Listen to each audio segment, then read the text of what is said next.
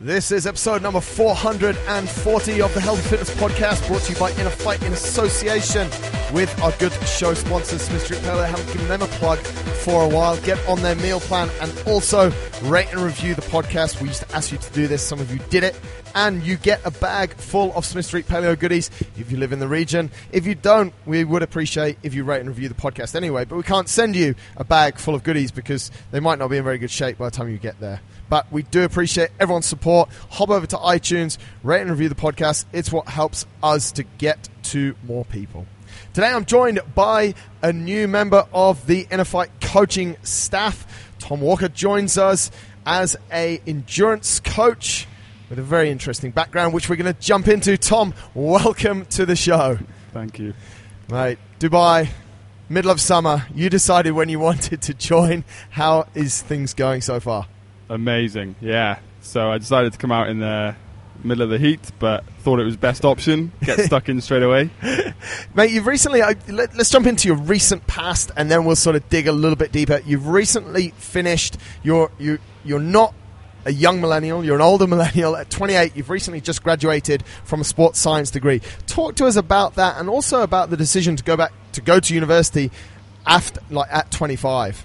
Yeah. Uh, the sports science degree was was a massive part of how I feel. You know, my journey in this in this industry. Uh, it's something I decided to do after not being able to get where I wanted to go, and I could see s- a blockade that was always coming up was not having a degree. Right. So I thought, right, let's get around this, go and get one, uh, do as much as I can in the three years I was there, and uh, come out the other side. Mate, I mean, you talk about some blockades that, y- that you're facing.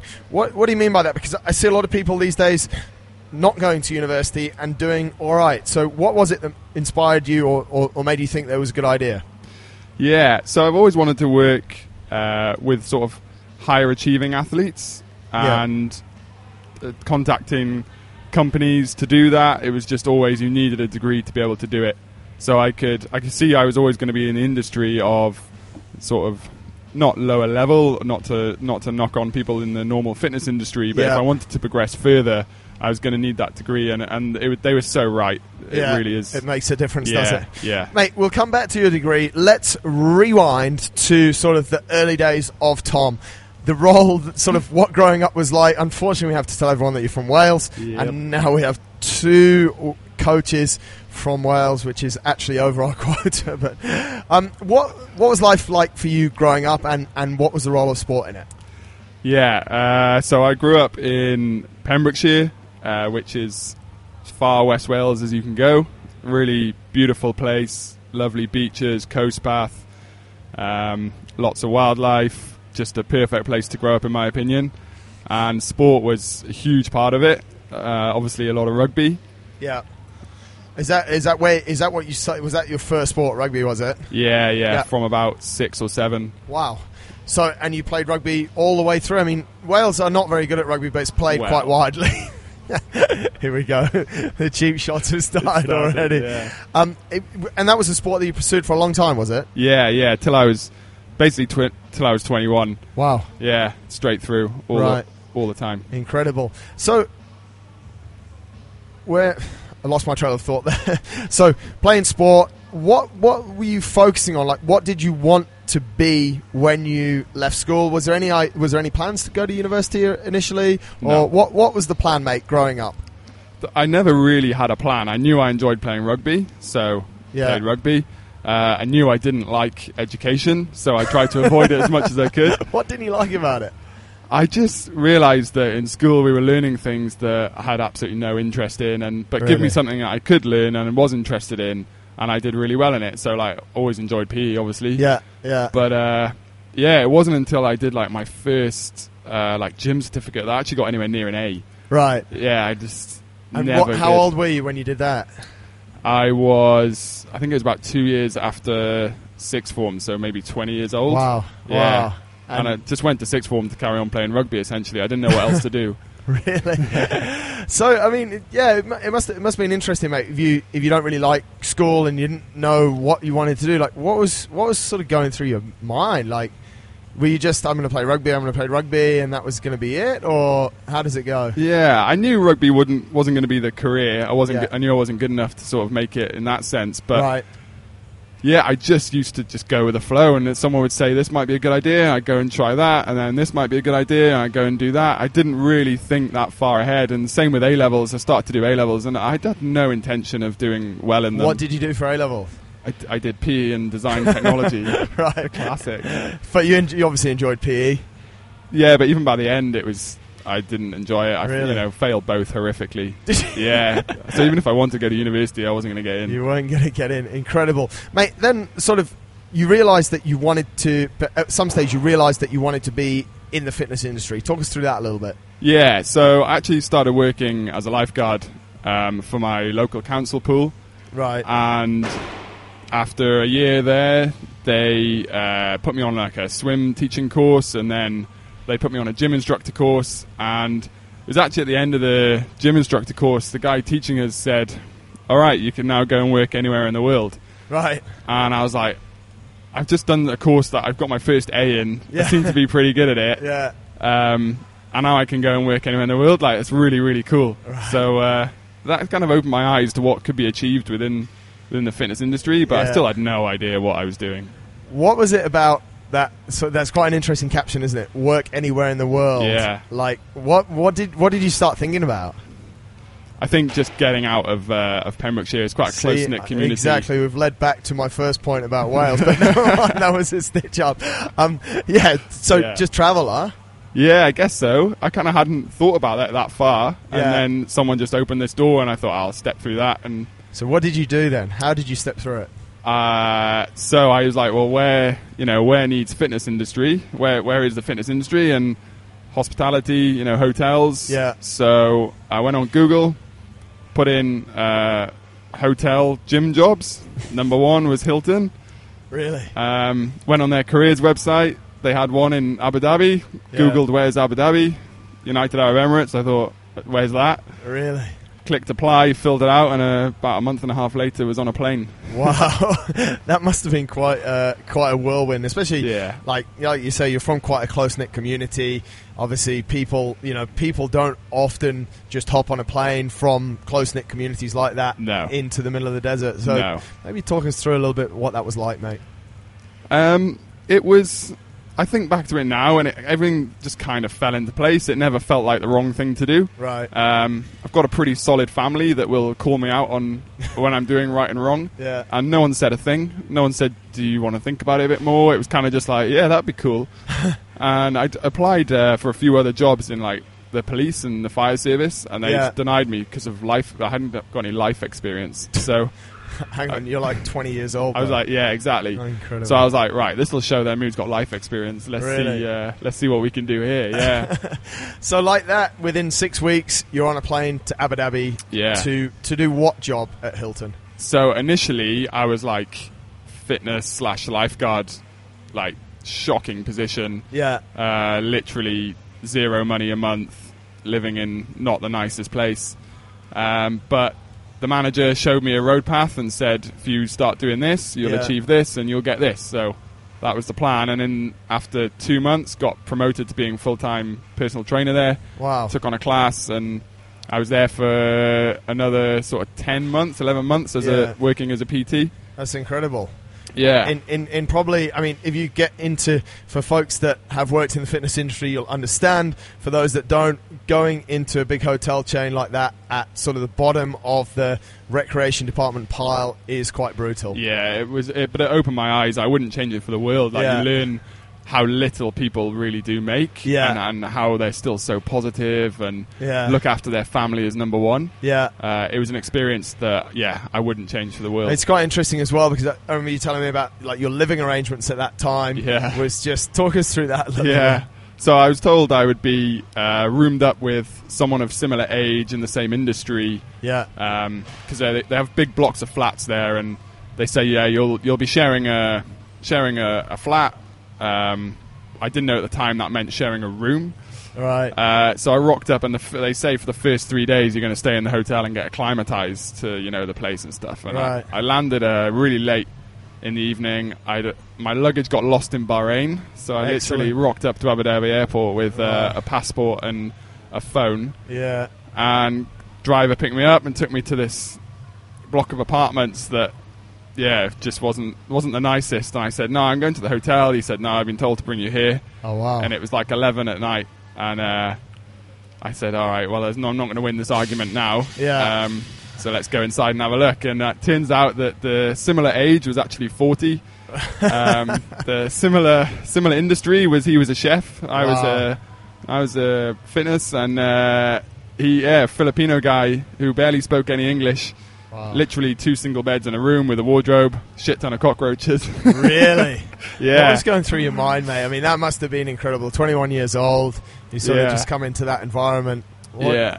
Did Uh, you just want to go home? yeah, you just want to go home essentially. You're Yeah. like, right, what have I done here? Yeah. I sat on the bed and I thought, I, I won't get through another night here. really? And then I was just tired, so I just went to sleep. Yeah. Thought, all right, let's sort this out the next day. Yeah. Woke up the next day, went into the hotel. Luckily, my bag had arrived.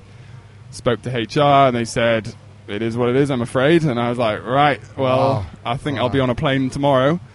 And then spoke to family and things, and obviously that always helps. Yeah. And it was just like, look, Tom, you do what you can, and if it doesn't work out, we'll get you back. And if it works out, it works out. And two months later, I, I stuck it out for two months, and it taught me a lot, actually. I guess in, in those early in those early parts, mate, it was sort of probably day by day, just looking for the positives and, Definitely. and looking to gain a little bit of momentum in what you're doing. Yeah, exactly. It, it was literally just get through each day. I'd wake up super early, get to the hotel, and I would just shower and stuff there because just didn't want to do it where I was. Like it was Really? just, just horrendous.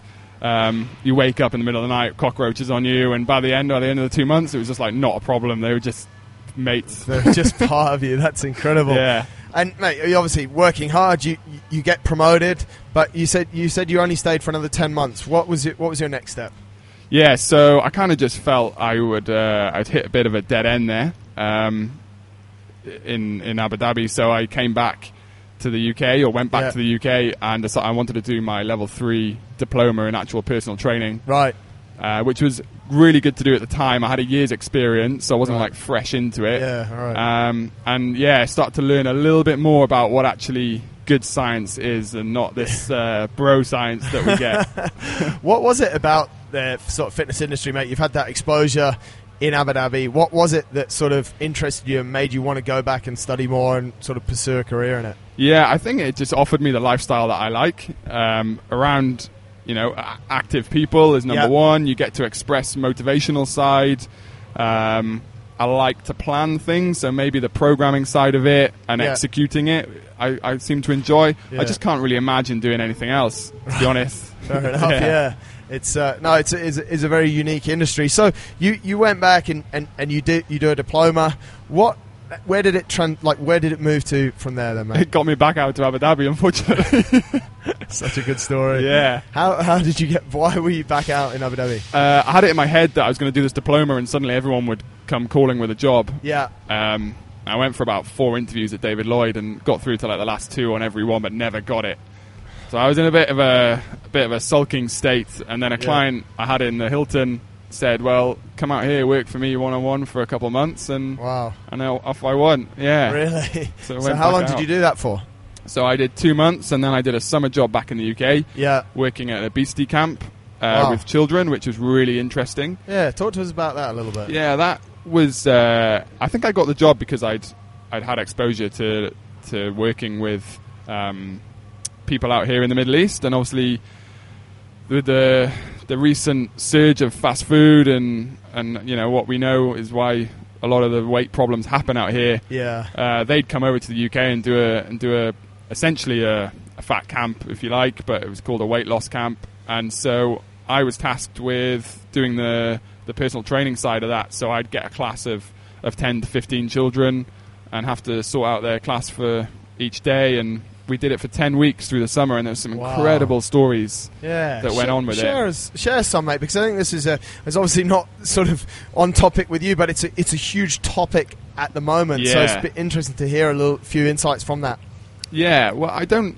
At the time, I didn't fully agree with the the camp's ways. They were it was like a zero fat diet, but they were really good at educating the children on how they should be living in a healthier lifestyle. So they'd have to get up every morning, like get up early at seven, and you go outside and do like a morning warm up routine. Wow. They weren't allowed their phones, which like this was 2002 times, so like Yeah. every kid had a phone then, Yeah. and they weren't allowed those, and no laptops, nothing like that. Wow. And they were on a much more regimented eating habit. And I think what it taught them was like, you're not going to die if you don't have your phone or Right. or food instantly. Yeah.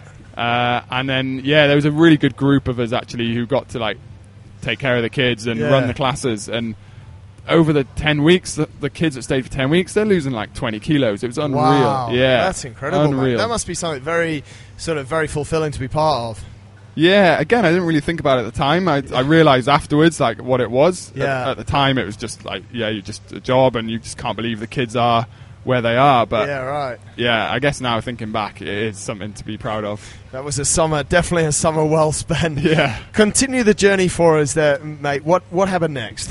So I I came back out to to Abu Dhabi and Dubai a few times after that with this uh, with this other client, which was really fun, and that taught me. That then made me learn. Actually, I quite like specializing in certain things. Right. um, which was good fun, but I knew it wasn't a reality.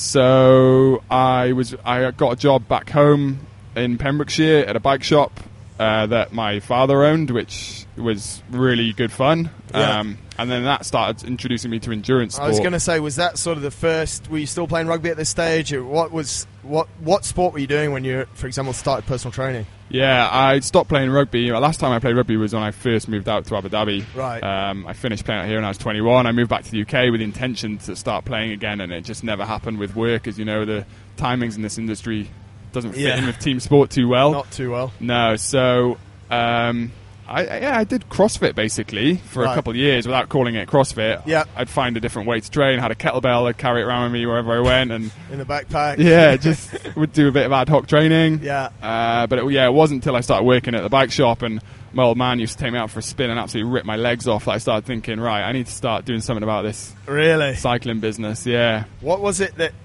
Was it the fact that he would literally rip your legs off, mate? Yeah, or yeah. Is, is that what sort of inspired you at the start? Yeah. There's only one sport I've not managed to beat him at now, and it's squash. And I think that's Right. because we just don't get near a squash court anymore. But yeah. that's something that was really good for me was, you know, I was never sort of given easy, easy routes, and I Yeah. definitely appreciate that now. So you started cycling. Yeah. Was that what was it? Was the thought just beat dad, or was the thought actually I really like cycling, I can get better at it, or how did your sort of journey into endurance go? I don't understand uh, why I do like cycling because at, at the end of the day, it, like, yeah, if you're somewhere beautiful, it's lovely, but like, nah, it wasn't uh, the fact that I enjoyed cycling. it was pretty, and I'm like, Pembrokeshire Hills are, are rough. Yeah. So it must have been the fact of like, yeah, I need to start beating some people and, and do better myself.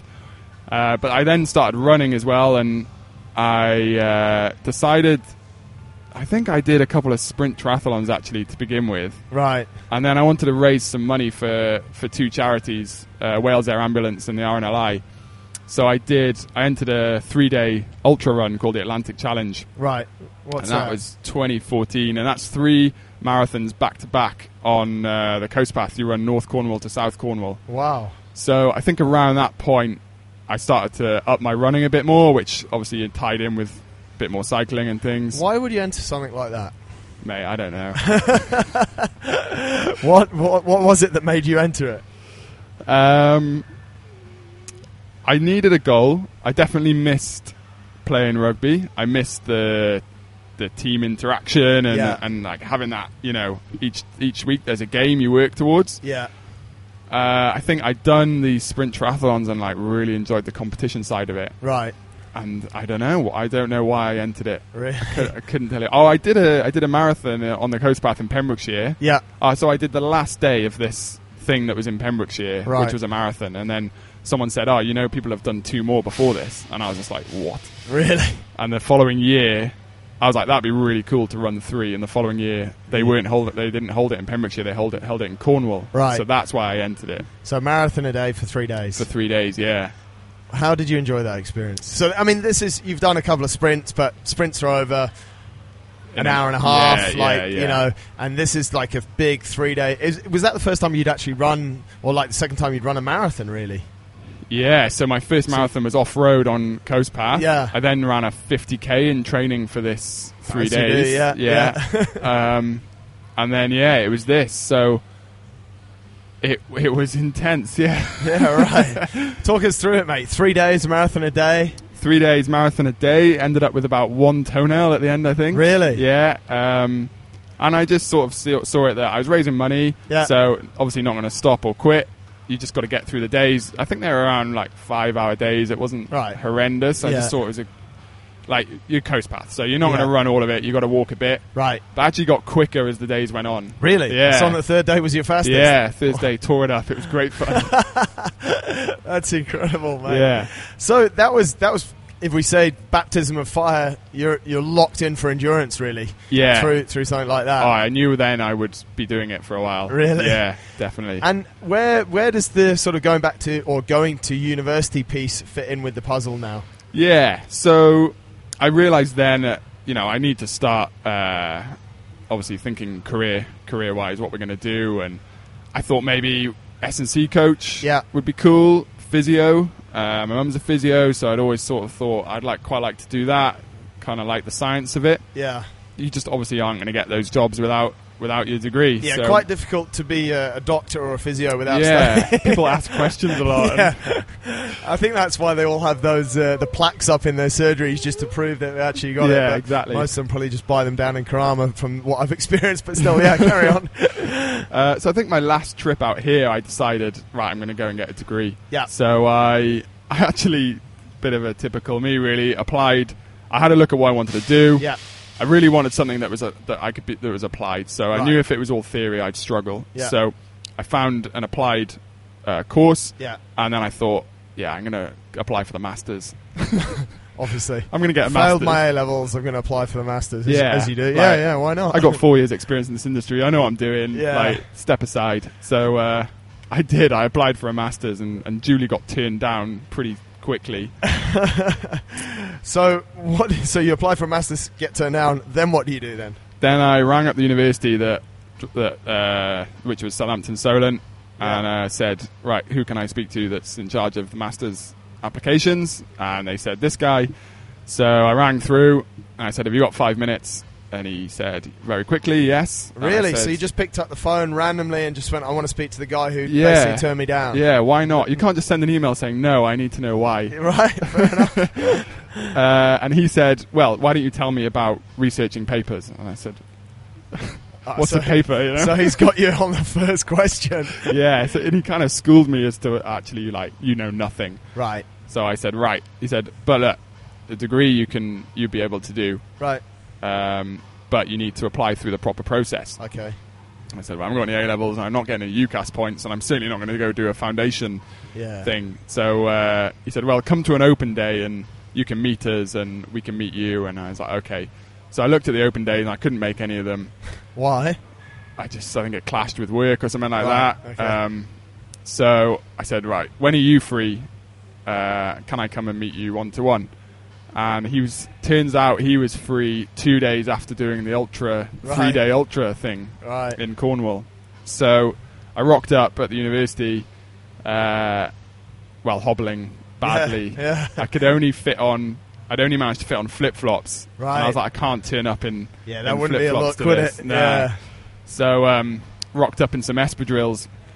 That's Met a the bit- guy, yeah, and he was giving me a tour around, and I'm thinking, like, I really don't want to be walking here. This is this isn't fun, and there's a lot of stairs there. Right. And uh, halfway through the meeting, I could see blood starting to appear through the canvas of my espadrilles No on my way. toes. And he goes, uh, "You right?" And I was like, "Yeah, I actually did an ultra on the weekend." And uh, he was like, "Oh, right. What sort of ultra?" I was like, "Yeah, three days marathons." Yeah. He goes, "Oh, okay." And it kind of like changed the whole feeling of Wow. the room. And uh, pretty much, he then just said, "Look."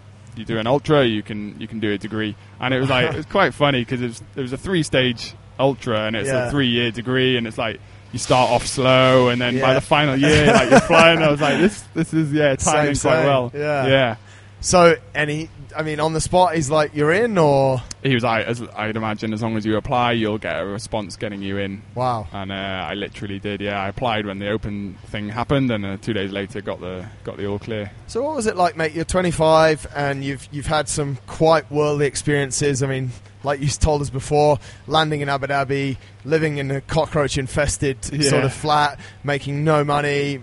You know, to then go back and like four years later, 25, to go back to university to start the learning process again. Talk us through that a little bit because it must have been quite different. Yeah. Um, it taught me what like dropping your ego means. Yeah, Like essentially, I soon learned in the first few weeks there that like, yeah, what you think you know and you've read out of like magazines and stuff. yeah. Like half of it is just crap. Like, Really? Yeah. And How uh, how do you verify that statement? That's So- very official of me, but like, Yeah. like, Uh, so like people might say like, oh, don't eat after six. yeah, And then it's like, well, what is the actual science behind that? right, okay. So and, from and there's like scientific- zero. right? Do you know what I right, mean? Yeah. So I learned that and I just realized I was like, I got really locked into it and I was like, okay, this interests me. right, Um, so I know I've made the right decision. Obviously, a lot of uh, my other classmates were there for different reasons. Yeah. Uh, and I was like, I had it in my head. I was like, I'm not here to make friends. I'm here to get a degree and here to really. to get So it you're done. the guy that's just sat at the front of the class, just on your own, doesn't want to speak to anyone. Just I'm here to learn. I'm here to learn. Yeah, I Wow. definitely wasn't at the front. I was like, I just be out the way somewhere, like in the corner, hoping in that the no one corner. like bought it up. Why is that old guy over there? Yeah, he Did was you the creepy feel one. old, mate? Yeah, Like, to did begin you? with, there was There's one of the guys 18-year-olds similar there, age, right? but yeah, most of the people are 18 and like Wow. and like, but they don't know. Like, if I was there at 18, like, they, I mean, they were way smarter than I was at Yeah, 18, so I kind of yeah. respected that that Yeah. they could be there and yeah, it was. I remember interesting. when I was at university, we used to have a few. What do they call them? Mature students. yeah, mature. I was yeah. like, who's the dodgy creep up in the yeah, corner? Sort of exactly. thing. and I'm like, I'm the dodgy. you kid. know, you're the dodgy creep. So you didn't want to fit in. You just wanted to get the knowledge. yeah, pretty much, mate. Yeah, yeah. And how, how it must have been an interesting sort of adjustment from going from being sort of out in the world and working to now coming back to studying. What, how did you adjust to that? Well, the first year was great. Like, Was it? Yeah. I saw. I think I had about eight hours of uni a week. Really? Yeah, and So then what do I- you do with your time? Uh, I saw it as like, right, let's start training. So it was when I Right. started seriously taking, well, taking triathlon a bit serious. I, Yeah. I had to work as well, but Yeah. um, I think I was working part time with like Nuffield Health at the, in my first year, Doing what? uh, personal training. Right. Yeah, Okay. yeah. And then, uh, yeah, I just train. It was great. so you're now full on into triathlon. Yeah, pretty much. Yeah, I was lucky enough to be supported with some bikes Yeah. from from the shop. Yeah. Um, and so I had no excuse. I was like, I've got no excuse here to not be to Yeah. be doing my best. What? And was it still bike was your favorite? Uh, run. Oh, I don't know. It was around the time I started breaking my feet pretty uh, regularly and having breaking injuries. your feet. Yeah. How do you break your feet? Like literally Ugh. breaking bones. You're breaking metatarsals. Yeah, Yeah yeah. yeah, So running became a bit of a burden. Right. Yeah, with Cycling. broken feet, it's Yeah. uh, slightly challenging. Yeah. it was- Right. and then, so so you have to cycle more. yeah. So I cycled more. Uh, certainly through my second year, I had a really Yeah. bad injury year then. Right. So it's just bike, bike, bike, and, s- and getting better at swimming. Yeah. How? And th- I hear that a lot from people. Like, I, I just need to get a bit better at swimming. Talk Yeah. to us. Like, let's jump into a little bit on triathlon. That's that's obviously what you, you you're coaching here. Yeah. Like, how was the balance for you at the start? How was the motivation at the start to run, bike, or swim? And how did you sort of put it all together? So I knew enough about bike and, and run to be able to plan. Swim wise, uh, was never been my strongest. Although Right. I, I taught kids to swim, Right. I sort of I was swim fit in terms of like being enough for a lifeguard, but I'd never swam over like enough for a sprint triathlon. Do you know what I Yeah. mean? So the best thing I did was actually got down and joined the club, um, Right. joined Southampton Tri Club, and that that made me swim twice a week. And then Yeah. I joined the uh, the university club as well. So I had three swim sessions a week, and I was getting absolutely smashed. And- Really? yeah. And I was like, I need like I can't s- swimming on my own is a complete false reality. I need to Yeah. to step this up. So I guess lesson number one for people that are listening, that are involved i- or are interested in getting into sort of triathlon that suck a little bit at swimming is join a swim club. yeah, get in with a swim club or someone who can come along and watch you. Yeah. Yeah. Is there? what? How much is there to it, mate? Because it seems that 85 percent of the people that I speak to have swum as youngsters. Yeah. Swimming's a big part of almost part of curriculums in schools. So, but how much, like, how bad have people become, or how bad were they anyway? And li- like, what what do you see with people swimming? Is what I'm getting to. I think there's a difference between swimming to stay alive, which is normally what you're taught, like in school, and then and then if you see the squad swimmers, so Yeah. like kids who are in the pool from like six Yeah. through to till they're 18 and swimming like two a days, and Yeah, like there's there is a huge difference in that, and, and that's just that's just technique. yeah, it's it's technique Just based. knowing how to swim and just drilling that technique over and over. Yeah, exactly. It's very technical sport. So, what is the advice to people that are that don't really favour swimming and that maybe are from that category of swimming to stay alive? Like, how are these guys that work nine to five, have commitments? How are they supposed to be getting better at swimming in in, in for triathlon now? You've got to put the time in. Yeah. I think you, you got to recognize your weakness. Yeah. If it's swimming, fine. Let's work on it. Like, it's not going to get better on its own. Yeah. And it's not like you can train other disciplines that's going to help with it. You know, Right. like if you're a bad runner, you can get fit through cycling Yeah. or, or like CrossFit and then Yeah. transfer it to running. Yeah. You aren't going to do that with swimming. You need to get in the Nothing's pool. transferable. I would say very little Really? is transferable to the pool. Yeah. So if I do loads of shoulders and get absolutely jacked, Yeah. it doesn't make me faster. not going gonna to help, no, Oh, so get in the pool. That's the. That's really the. Yeah. And should and- it be the pool or should it be the ocean, mate? Oh, well, where, where's your race going to be? Yeah. If you're doing sprints, more Yeah. likely it's going to be pool. If Right. it, if you're out here, obviously they use the ocean a lot more. Yeah. In the UK, it tends to be if it is ocean, you need to get used to being in rough, you know, rough And seas, freezing windy, cold. yeah, a little bit cold. Yeah. But Sometimes they do lakes, Right. so yeah, you can go either way with it. But to get technical, get in the pool Yeah. and it, and sh- and regular. So Yeah. one big swim a week isn't going to cut it Right. you know, get in three times a week if you can, and they only need to be half an hour's. Yeah. Uh, once you're practicing bad technique, so your form goes, just get out, Yeah. get out, and, and get yourself back in the next day.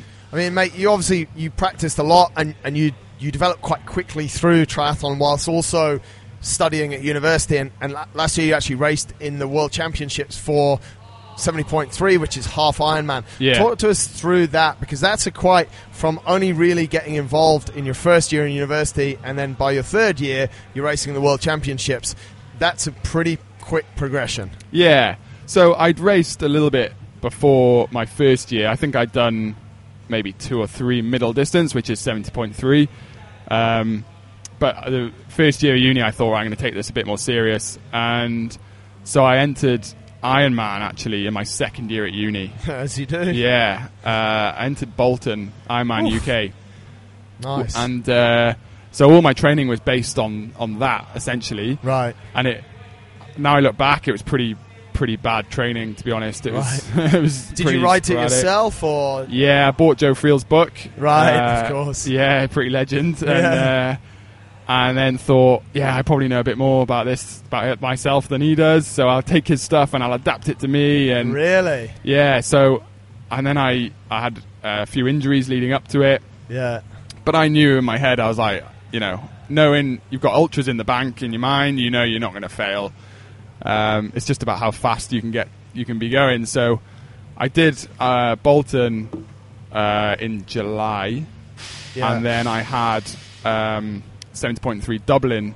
Like I think four weeks later, wow, which is quite short, a sh- very short time window for, for for getting over and for recovering from a i- full Ironman. Yeah, but I think it did me a favour to be honest. I, I was probably undertrained going into Ironman, and Right. like Ironman was like just a big training So day. it's like a bit- I was going to say, oh, this is a nice twelve-hour training day. Thanks for coming. yeah, uh, and then yeah, I went to Dublin, and yeah, it was quite a funny lead up. Got stung by a weaver fish in the week leading up, and then got stung by a jellyfish during the swim. So like Wow. everything was there to, for me not to have a good race. Yeah. But um, cracked on with it.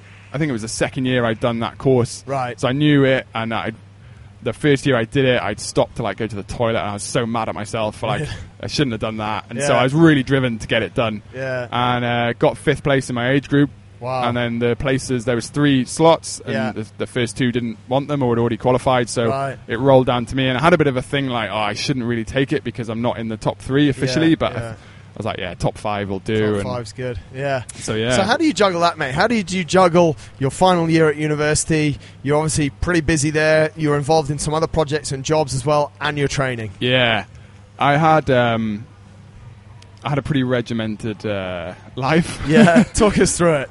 so I was lucky enough in my second year to get an internship with uh, my university's uh, high performance academy, Right. which was great. But that, that took up about five hours of my week, and and I had set days. I had to be there, coach for four hours, and then it was about an hour programming and workshopping, which was Right. really good. Yeah. Um, I was working. I had I was running my own sort of triathlon coaching business as well, like Yeah. remote coaching. Yeah. Then obviously university work and um, and training. So I, I learned then to sort of start managing my time, Yeah. planning properly, and not just sort of thinking day by day. Actually, start thinking a bit further ahead. And Yeah, right. you've got a huge goal of the World Championships, which had gone sort of gone out the way. I'd, I'd done that in the September, so coming into my last year, Yeah. I was like, right, I need to like take the energy I was putting into that goal, Yeah. and now I need to make it happen in my final year with with Yeah. education. So, yeah, I actually had an off season, which was quite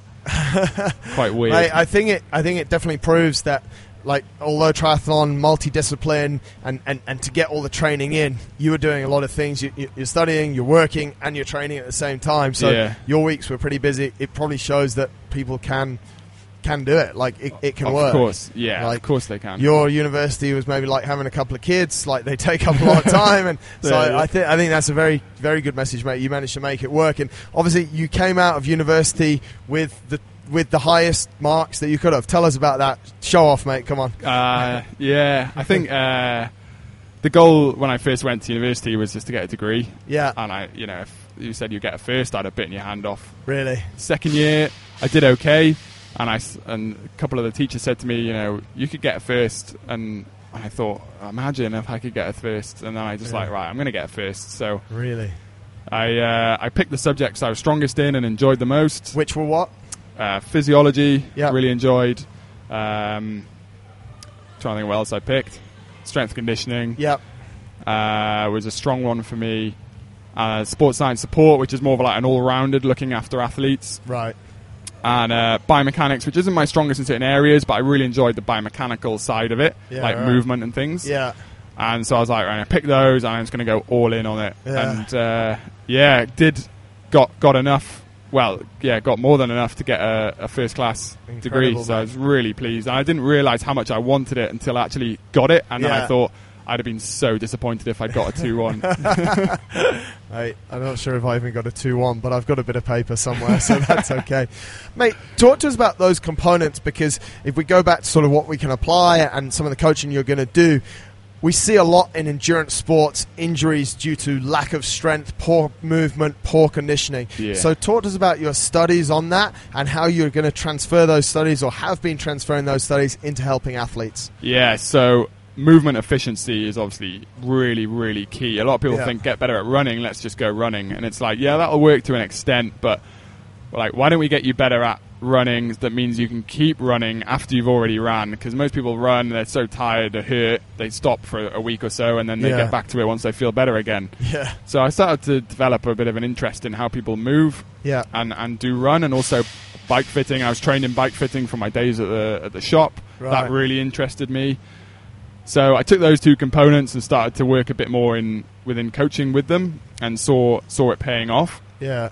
And then I, during my uh, strength and conditioning internship, I you know at the beginning you think right you're going to give smash these athletes and but actually they do so much training of their sport that they're meant to be doing like they're high level athletes. Yeah. So like I had a rower for example and like they're spending like 12 hours a week in the boat on the erg rowing Wow. and they're coming into you and you're like well, I've got to make this person stronger and apparently better conditioned. Yeah, And, right. and what it really comes down to is no, you got to make them move better and get them to be you know in a better position so they're not going to get injured. So how do how do we do it, mate? Because you said you said something there, or we, we've talked about time as well. Like triathlon, generally triathlons or triathletes are often training twice a day just to sort of fit everything in through a week. Yeah. there could be sort of twelve hours, sixteen hours of training. what should people be doing? Should they be adding on top, or should they be for a certain time period taking away to fix the issues that you've been speaking about there? Yeah. I think in certain cases, if the issue is causing like a chronic problem, Yeah, so let's go with uh, knee pain when people are running. yeah, Like running on it just isn't going to help, and you can do all the strength stuff on it. If you're still running, and you're still getting pain. Then yeah, you need to stop running for a bit. Let's look at what what's going on with your knee yeah, and help to fix it. If uh, if it's not causing you pain when you run, but you realise that you could get faster if you can be better. at- So say you've got a bit of a valgus at the knee, and you think, oh, if, if I could keep my knee straight when I run and get a better ground contact time, Yeah. that's going to help me run faster. So it's like, okay, keep running, and we'll work. We'll add in a session, but even then, it's like we'll probably just adapt your warm up a little bit right. and that's where people need to just you need time when you when someone comes on board to like Yeah. sit down with them and, and just like paint a picture of what is going on to help them map it out So by that you mean like I like what you said there. Adapt their warm up a bit. So if you've got a run set that lasts sort of forty minutes and. 15 to 20 minutes of that, or fo- 40 minutes of actual running, 15 to 20 minutes could be a warm up or a cool down. You just change the approach there so you can actually use that time Yeah. to, to to work on them, really. exactly yeah that- i think warm-ups are so underutilized like people just jog on the spot for a bit stretch their hamstring and off they go and then you got to crack your neck as well. oh yeah sorry yeah one, crack, one side to the other. crack the neck Maybe a few of these ones. If you're watching the video version, you know exactly what's going on. Yeah. But I, I, th- I think I love that point as well, mate, because I think some some basic movement and, and, and some simple basic movement actually avoids issues that we could face down the road. Whereas Yeah. when we when endurance athletes generally look at strength and conditioning, they're like, I don't have time to fit it in. yeah But it can be so much simpler, can't it? it's so much simpler And- talk to us. uh, Sorry, talk to us a little bit about like you've done. You've done a couple of classes here already at In a Fight. You do them on a Monday and a Wednesday. Good plug. Six a.m. to seven a.m. Don't be late. Uh, don't be late. They're open to anyone. Just come, pay, get involved. It's all good. Um, what what does that class look like, mate? So it's uh, it's so it's, it's called strength and conditioning for endurance athletes. And a question I've had so far is, uh, I want to get better at endurance, and it's Right. like right, it's it's not going to be a really hard CrossFit class. Yep. Your heart rate is going to stay pretty low throughout of it. We're looking at movement efficiency Yep. and mechanics. So I start the class off with a pretty standard warm up that I actually want people to be able to learn and take away. A lot of uh, trainers like hold Yeah. on to their exercises, like don't watch. but I'm like, take this and use use, Use it. it, yeah. I want to see you doing this at Tuesdays at Track Tuesday. I want to Right. see you doing it at Kudra. People looking at you weird. They're all exercises that they're body weight. You don't need any equipment. Yeah. Just get on and get them done. Absolutely. They take 10 minutes. Right. Yeah. So we do that. And then we go at the moment, the first thing I, the biggest feedback I got was people want to run better. So Right. we're going through some run skills, some run drills. Right. And that is just getting people to be aware of where their feet are actually landing and what Yeah. their balance is like Yeah. when they're running because some people you see them waving all over the track, they're all over the shop, their knees hurt, their ankles hurt, and it's like, well, that's because when you land, like your body doesn't know where it is in space. That's because they learned to run in a 70s disco at uni, mate. It's perfect. yeah, so a lot of it's awareness, right? awareness, definitely. Yeah. And uh, I- I take a few different models. Some of it is plyometrics. Yep. Uh, a lot of it is just like run skills and drills. Don't bombard them with it because actually it's quite like neurologically quite demanding, and if you Yeah. haven't done a lot of it, Yeah. you, you're going to be pretty smoked for the next day. So Right. we just do ten minutes of that, and then I get some strength work in. So Right. I want to hit the big components Yep. of strength. So uh, Monday we did we did squat, and actually I got them to work down to a to a two rep max. So we were doing a bit of uh, percentage of of max reps work Right. to really make it like utilize their time because you know Yeah. people are busy here. I don't want Yeah. them just coming in and squatting, getting sore legs, and leaving. I Yeah, want them right. to come in and like right today you're squatting at you're doing three sets of ninety percent, and we're going to Yeah. do a back off set at fifty. And why? Right. Because that's going to help your muscular endurance. Right. And you're not going to leave smoked. You're going to leave feeling better about it. Yeah. And over time, you're going to feel a progression. So, like, I want people to be coming along to like ten sessions in a row and Right. and moving up. Yep. But I don't want people leaving like not being able to walk, which was what I think was happening a few times. Endurance athletes were coming to like the CrossFit classes, Yeah, and they're exactly. like, "The class is great. I feel Yeah. really good. Yeah, but then I can't do bike I set." can't bike the next day." Yeah, absolutely, yeah. So we do that, and then we finish on your favorite mate with a bit of core work. Yeah, there we go. We can, uh, mate. Talk, talk to us about that because in in, in there was one thing you said there, and I, I know on a bike it's super important, but what we see a lot in running is people have such poor core stability Yeah. that their body, they're literally their body, their upper body is moving around like they are at a disco. Like it, they, they probably dance or they probably run like they dance, and they probably dance like they should be. It's a disaster, right? I don't want to see whatever the weather. I don't want to see what it is. But Yeah. yeah, if they do dance like they run, then uh, we got some problems here in the discos. There's no coordination, but uh, all of that is rooted in in, in their core. it's in core and then stance phase of the run. So, but if you've got poor core, you're going to struggle with stance phase during running. So, what I'm looking to do is essentially connect like the upper body, Yeah. so like the shoulders and the head, which are heavy parts of the body, Yeah.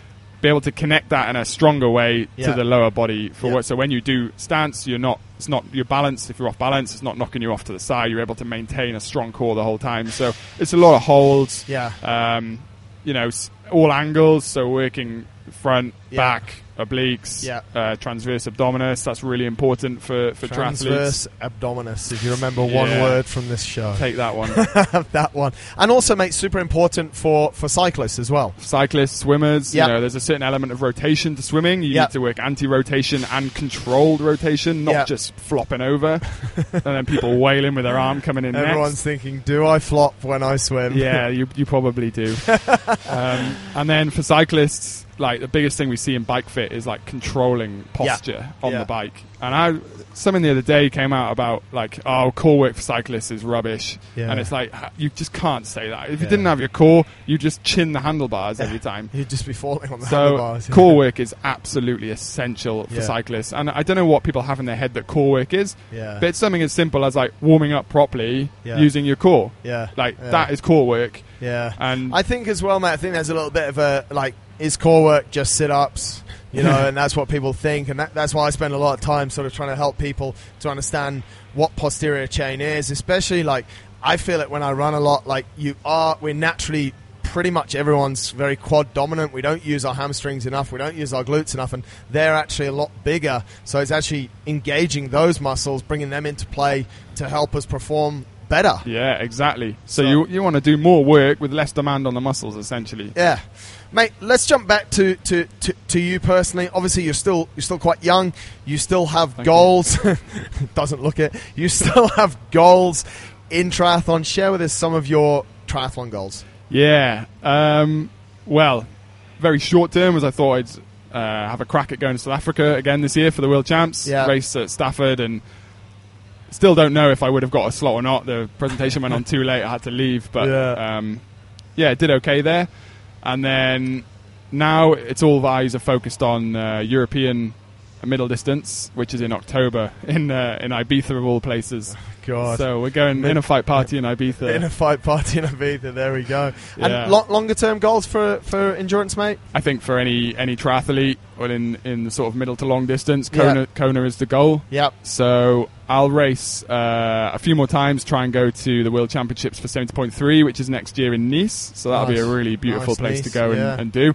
And then yeah, at some point, hopefully early next year, I'll I'll choose an Ironman and try and qualify to go to Kona. Kona, if you don't know, folks, go and just Google it. It is the mecca of triathlon. It's where the first Ironman race was completed. Yeah, although it's something like it was on a different island. Yeah. They get a bit funny about they it. do I don't know. still, yeah. it's not about where it is. It's more about I just want to go and like compete with the best and, say that- you've been. You know? Yeah, and that's where the, the although the the seventy point three, the half distance world Mo- championships move around, the full distance Ironman is always in Hawaii, Kona, Hawaii every yeah, year. it's pretty good. It's Uh, supposed to be quite special. yeah, pretty good side effect to qualifying is you get to go to Hawaii. Yeah, which uh, obviously brings its brings its benefits as well. Get to cycle through all the big lava fields, and as Yeah. Flanners has told me before on the marathon, dropped a bottle on the road and it burnt into the road within a few seconds. so he's he's a bit Sounds of drama. like a Flanners back to me. See, he's a bit of drama. Mate, let's wrap things up. And as we do with everyone that we have on the show, you should be no different.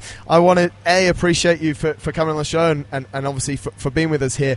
But I want to ask you a simple question to close things out is along the way, you've obviously had a lot of great experiences in your 28 years so far and you've done some very cool stuff. If you could wrap everything up in one piece of advice that you want to leave the listeners with, what would that be? Oh, I think it would just go with your gut instincts Yeah. and you'll end up doing what you want to do and then just enjoy it. Awesome. That has been Tom Walker. Ladies and gentlemen, thanks a lot for tuning in, Tom. Thanks for your insights. you. If you want to get in touch with Tom, if you want to pay for any of the services that he offers, either that are on the menu or that aren't, tw at innerfight.com. And he'd love to hear from you, Tom. Thanks very much and best of luck. Cheers, mate. Thank you.